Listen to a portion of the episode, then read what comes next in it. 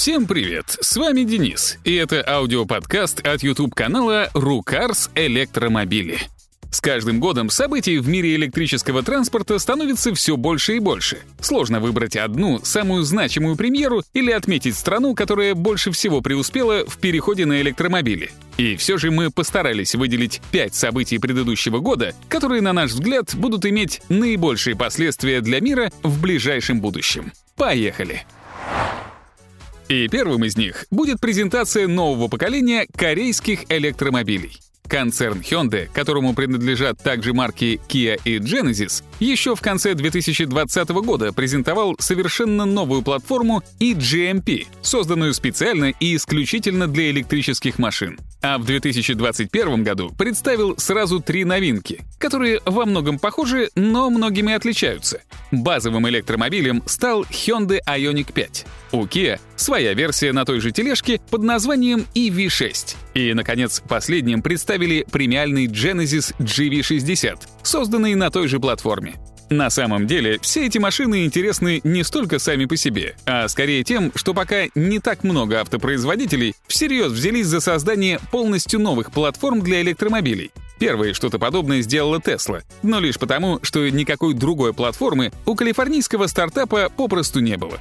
Остальные так или иначе стараются использовать уже существующие наработки, либо полностью используя старые шасси, либо проектируя как бы новые, но с оглядкой на уже существующее оборудование и технологии. Так, Renault и Nissan, а также Toyota предпочли создать электрические версии своих обычных шасси, а первым, кто построил платформу с нуля из матерых автоконцернов, был Volkswagen. Корейцы стали вторыми. А еще Hyundai Ioniq 5, Kia EV6 и Genesis GV60 будут официально поставляться в Россию уже в этом году, что очень круто. Хорватский паренек Мат Римац в 2021 году стал нашим абсолютным любимцем. Созданный им стартап наконец представил самый быстрый автомобиль в мире, и это электрический суперкар Римац Нивера. Он на деле, а не на словах, разгоняется до 100 км в час менее чем за 2 секунды, тем самым обгоняя автомобили Тесла. И это даже не главное достижение Римаца в 2021 году. Представив Неверу, он смог договориться с концерном Volkswagen и получить под свой контроль ни много ни мало Bugatti.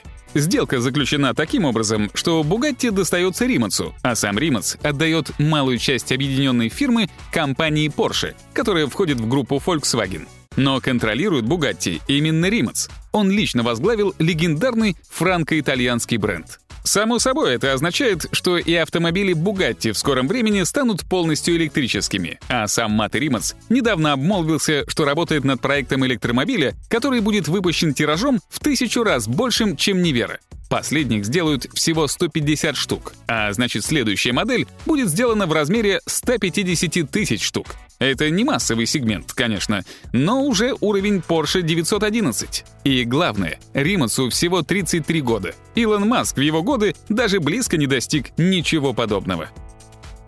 Событие, которое на бумаге представляется главным в 2021 году, это принятая в России концепция развития электротранспорта. В ней впервые так масштабно говорится о мерах, направленных на распространение электромобилей в России, и даются конкретные обещания. Однако при ближайшем рассмотрении концепция выглядит несколько странно. Упор в ней делается на поддержку отечественных производителей электрокаров. И это было бы логично и правильно, если бы таковые существовали. Да, в России не первый год показывают различные электромобильные проекты, но концепция написана таким образом, что рассчитана на помощь тем, кто уже делает электрокары в России, причем из местных аккумуляторов и электромоторов. Надо ли говорить, что последних у нас по факту тоже нет? Пока из концепции в реальность вытекает три позитивных момента. Первый — это то, что в течение года в Калининграде, судя по всему, начнется сборка электромобилей. Но если концепция не поменяется, в 2024-м производство там закроется, так как по проекту с этого года предприятие должно переходить на отечественные детали. А успеют ли это сделать — вот вопрос. Второй позитивный момент — скидки от государства на покупку новых российских электромобилей в размере до 25%. Это хорошо, но сначала нужно где-то взять эти замечательные машины, а об этом мы уже говорили. Наконец, третий позитивный пункт — это строительство зарядных станций. По российским меркам нам обещают весьма масштабную стройку, включая зарядки на всех федеральных междугородных магистралях. Но по мировым стандартам российская инфраструктура даже в случае реализации концепции будет уступать таковым в Европе, Китае или Америке. И повторимся, все это пока только на бумаге. А вот отмена нулевой таможенной пошлины на ввоз электромобилей в Россию с 1 января, увы, реальность. В 2021 году в США запустили в производство сразу два электромобильных стартапа — Rivian и Lucid. Само по себе это пока ничего не значит, так как оба проекта можно считать долгостроями, а к тому же они пока выпускают штучное количество своих машин, и до того, чтобы захватить рынок, им еще очень далеко. С другой стороны, это первые успешные примеры со времен Теслы. Мы постоянно рассказываем о каких-то электромобильных стартапах, но большинство из них так ни во что и не вырастают. А эти двое выросли.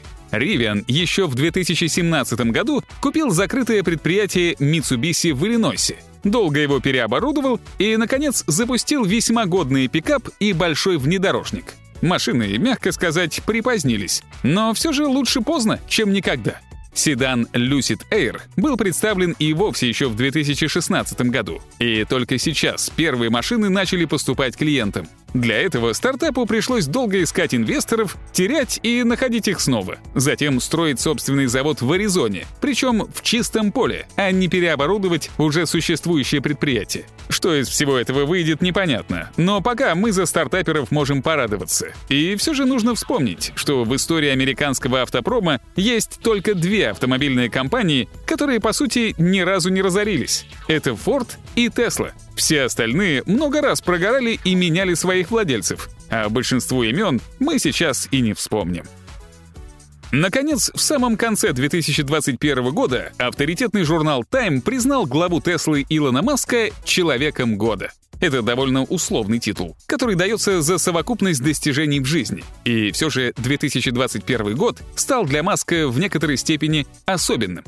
Все дело в том, что Маск впервые стал самым богатым человеком в мире — причем достиг этого он именно за счет Теслы, которая с большим запасом на данный момент является самой дорогой автомобильной компанией в мире. Но интересно другое. Маск не купается в роскоши. Он даже всю свою недвижимость продал. Конечно, он не бедствует, но главным удовольствием, за которое Илон согласен платить, являются новые амбициозные проекты. В отличие от Маты Римаса, Маск уже не молод, и мы не знаем, реализует ли он когда-нибудь свою мечту о полете на Марс. И все же сам он, как человек, нас всех сильно вдохновляет, тем, что не останавливается и постоянно делает что-то новое. А ведь мог бы, как какой-нибудь скупердяй, просто сидеть в трехкомнатной квартире тещи и тупо смотреть на гигантские стопки принадлежащих ему денег. Друзья, с наступившим вас Новым годом и другими предстоящими праздниками. Помните, что несмотря на все сложности, на коронавирус, закрытие границ и подорожание чипов, на инфляцию и другие финансовые беды 2021 года, количество новых моделей электромобилей увеличилось. Их производство и продажи растут, а значит прогресс не остановить. И все мы неизбежно попадем в светлое будущее. Оставайтесь с нами в новом году. Будет много интересного.